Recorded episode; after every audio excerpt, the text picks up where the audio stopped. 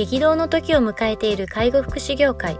ポッドキャスト介護福祉ビジネススクール松田光一のトップオブローカル。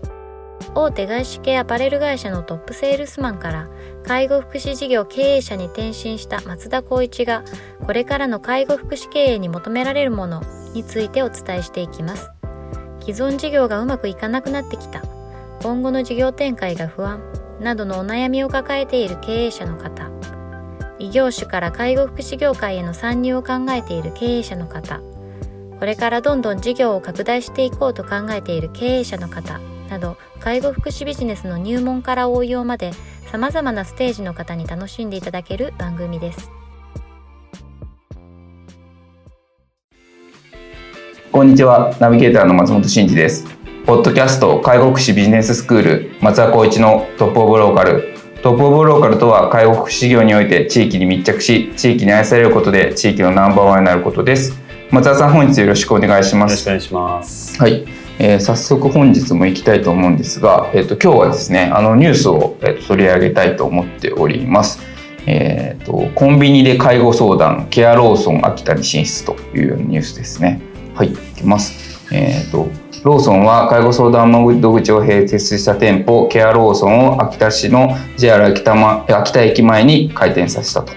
ケアローソンは東北初の進出え高齢者の集いの場を作り介護支援に取り組む一方コンビニエンスストアと馴染みの薄かった高齢層の利用を狙うと。いうところですね。で、えっと、窓口は、えっと、同市の社会福祉法人成功会が運営する同法人のケアマネージャー管理栄養士相談員が在中し介護食事などに、え関する相談を無料で受け付けるというような内容となっております。ローソンさん結構昔からやってますよねケアローソンみたいな多分まあ一番まあなんだろう早くやったというか着手したっていう感じですよね。よねあの僕も最近ちらっとこういうような形で、はい、ローソンで名古屋でやってる、はいはいはいはい、あの法人もあったりしていて、多分これからどんどん増えるんじゃないかなというか。なんかこうお互いに費用対効果が合うような気がしていて、はい、やっぱりこのただまあコロナの関係で 高齢者の方が来店するかどうかっていうのもありますけどでもやっぱりこう身近なところっていうとそのいわゆるコンビニエンスストアっていうのはそこにはマッチするから。わざわざ何かこう事務所を構えているなんだろうケアマネ事業所に行くよりは何かのついでにあ相談をしてみようかなっていう形の方がなんとなくやっぱこう利用してる方々のそのなんだろうなハードルというか壁を低くするような感じで僕はいいんじゃないかなと思います、ね、そうですよね。なんかやっぱちょっとこう敷居が高いとはまでは言わないですけど、うん、なんかこうやっぱ介護でこう初めて関わる方たちって非日常といいますか最初は。なんかこれどうしたらいいんだろう誰に相談したらいいんだろうみたいなところ方も察すると思うので、まあ、それがその日頃よく行くコンビニにあるっていうのはなんかすごい便利だなと思いますけど、シンプルに。うちもあのケアマネジメントセンターとかこの事業所やってた時に、はい、あの道のところに一応このなんだろうな上りをつつたんですね、はい、いつでも相談に来てくださいいつでも歓迎ですよって言ったところでまあはから考えたら入りづらいよなってすごい思いますし、今なんかはねこうネットとかウェブで相談できたりはしますけど、なかなか来店っていうのは難しいなと思いますよね。そうですよね。まあそれがまあ日々行ってるローソンさんの中にあるっていうことであれば、ちょっと相談してみようかなっていうのになりますしね。うん、そうですね。なんかそのローソンにこう在中するっていうのまたそれはそれすごいなと思ったんですけど、うんうんうん、なんかコンビニの店員として働いてるんですか、ね、もしかしたら在庫管理も在庫管理やってるかもしれないけど。まあただまあどうだったかな。僕もちらっと見たことがあってもう動線が入っても右側がそういったもスペースになっていてとにかくカウンターに座ってる状況で多分もう来た時に相談を受けるみたいな形だと思いますしまあでも人気のところはもしかしたらアポとか取らなきゃいけないとか予約あるかもしれないですけど、基本的にはもう簡単にもう本当にこう単純にこう相談できるっていう環境じゃないかなと思います、ね、そうですよね。まあなんか結構そのコンビニさんってガソリンスタンドにあったりとかなんかいろんなそういうこう他の業態とこうコラボレーションしながらこう接点を増やしていくってやってますけど、うん、まあ、介護は非常にいい取り組みだなというふうに思ってたりしたんですけど、うん、他になんかローソンみたいなコンビニ以外にもその介護のこの相談ができる場みたいなところって何かあったりするんですか？ねそうですね。でも最近だと例えばえっとよくあるのは住宅相談会はいはいはい。とセットでやるとか、あでハウジングセンターみたいな。うんとインショップみたいな感じですね。例えばなんていうのかイオンみたいなああいうところ、はいはいはいはい。で最近そのよくあるのがマンションとか作ったら展示場みたいなやつをこうプレハブで建てたりするじゃないですか、あれだとこう非効率だっていう話でやっぱり来店が多いところだったらうん。やっぱりそのイオンとかのインショップに入って、あのスペースを借りてそこにもう中のなんだろうな展示場というかあーそこのところに踏まえて例えば最近だとバリアフリーが必要だからっていうところで、マンションでも最初にカスタムできるような環境があったりするんですけどそこにおいて例えば2世帯で住むとか高齢のおご夫妻がじゃあマンションでって言った時の相談の隣に例えばそういった介護相談ができたりとかうん。あとはマンションのコンシェルジュの中に訪問介護を提供するとかやっぱりこの住環境においての,、まあその介護がセットっていうのは多分皆さん着目していて対応してるんじゃないかなっていうのは僕は印象ありますけどね。なるほどですね。そういうまあ確かに生活の場ですもんね。介護が提供されるのは、なんかそこにこう親和性のあるところにこう介護相談の窓口を準備するっていうのは非常に仲良さそうですね、うん。だでもこのココロナで結構こう人と会うっていうことがなかなかできない状況がしばらく続いてたじゃないですか、はなんかそうなった時とか例えばオンラインで介護相談とか、いや絶対にあった方がいいですよね。そうですよね。うん。多分やってるところも多いと思います。ただオンラインの相談ってなると当事者がっていうとなかなか高齢の方ってうんまだねこう対応できないかもしれないので、まあえっと息子さん娘さん、まあ、お孫さんとかが多分相談されるんじゃないかなって思うと自社に関しても、まあ、もちろんその採用面接に関してもウェブで事前にも面接じゃなくて面会面談みたいなところから面談みたいな。オンライン面談みたいな。そうですね。そういうので定期的にこれからもじゃあえっと日時を設けてやっていく予定ではあるんですけど、うん。もう本当に介護福祉ビジネスやってる方々は特に今そういったところにやっぱり着眼点持ってやっていらっしゃいますし、えっと先ほどのその住環境においてっていうところもあるとその生命保険会社はいはいはい。とかも、まあ、やっぱり介護の保険以外にやっぱりそう介護度が出た場合の時の保険対応するっていうところで僕なんかはたまに相談を受けたりとか、まあ、セミナーに参加してほしいとかっていう依頼があったりとかそういった部分ではあの生命保険っていうのは結構その住環境においてもいわゆるこう生活における環境においてはすごく密接なサービスなのでそこに介護っていう部分があのプラスされるってことはよくありますよね。んなるほどですね。いやこの辺のなんかちょっと介護をいかにこういろんなこう生活の場にこう展開していくかっていう取り組みは今後なんかもっともっと加速していくんだろうなっていうところですけど、うん。まあローソンさんもそうですしもしかしたらまあ他のコンビニさんでも当たり前にうんなんかなってきたりとかなんかそもそもこれって今コラボレーションっていう話だと思うんですけど、はい社会福祉法人さんとの、うん。そもそもローソンさんとかが自前でやりだしたりみたいなこともありえるじゃありえる可能性もありますよね事業でちょっと僕あんまり情報を仕入れてないんですけどイオンが単体でその、えっと、イオンの、うんと、いわゆるスーパーの中にデイサービスやってるとかそういうのもあったり例えばソニーだったりとかもう大手のところもやっぱ介護福祉事業にやっぱり参入してきて、は例えば皆さん大体不動産っていうビジネスもやっぱりいろいろやってると思うので、はい。デベロッパーとして。いうところにやっぱり必要なところでいくとまあ衣食住の、まあ、住のところの介護ってセットだから、は自分たちでやっていくっていうスタンスはこれからどんどんどんどん増えるんじゃないかな。ああでもそうですよね。はい、やっぱ高齢者はどんどん増えますし、はい。まあ、やっぱりこう成長産業はまだまだあ進んでると思いますからそうですよね。そこにやっぱり大手の資本力があるところが入ってくるのは必然的だと思いますけどね。うん確かにそうですよね。た住宅型有料老人ホームとか、まあ、食用とかも含めそういう家た箱物のなんか老人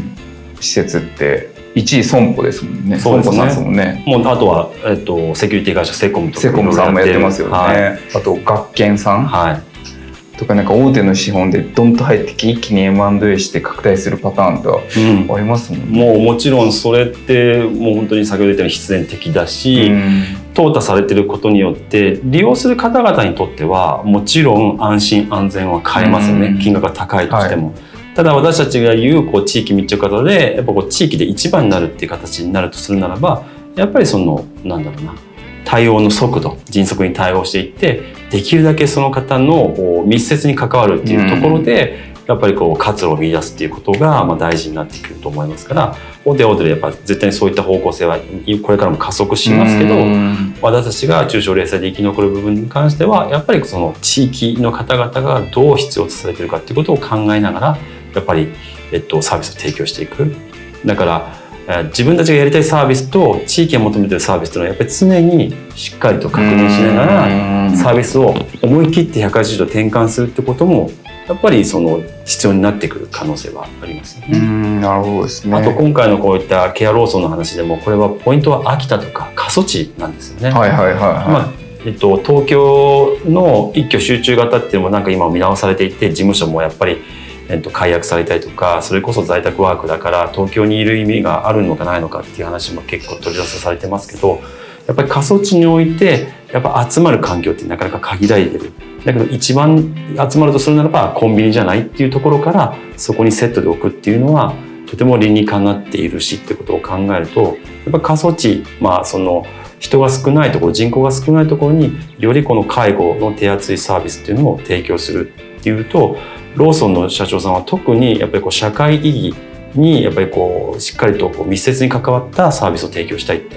おっしゃったのを確か僕何かで見たことあるんですけど、まあ、そこをやっぱりこうちゃんとなんだな理念というか指針としてやってるんだなっていうのはすごく感じますよね。なるほどですね、まあ、確かにサービス業って人口が多いところに絶対集まりますもんね。うん、やっぱ人のなんか物みたいにこう保管できて流通させれるわけじゃないので、はい、なんかこうどうしても過疎エリアってこうサービスが手薄くなりますけど、うんうんうん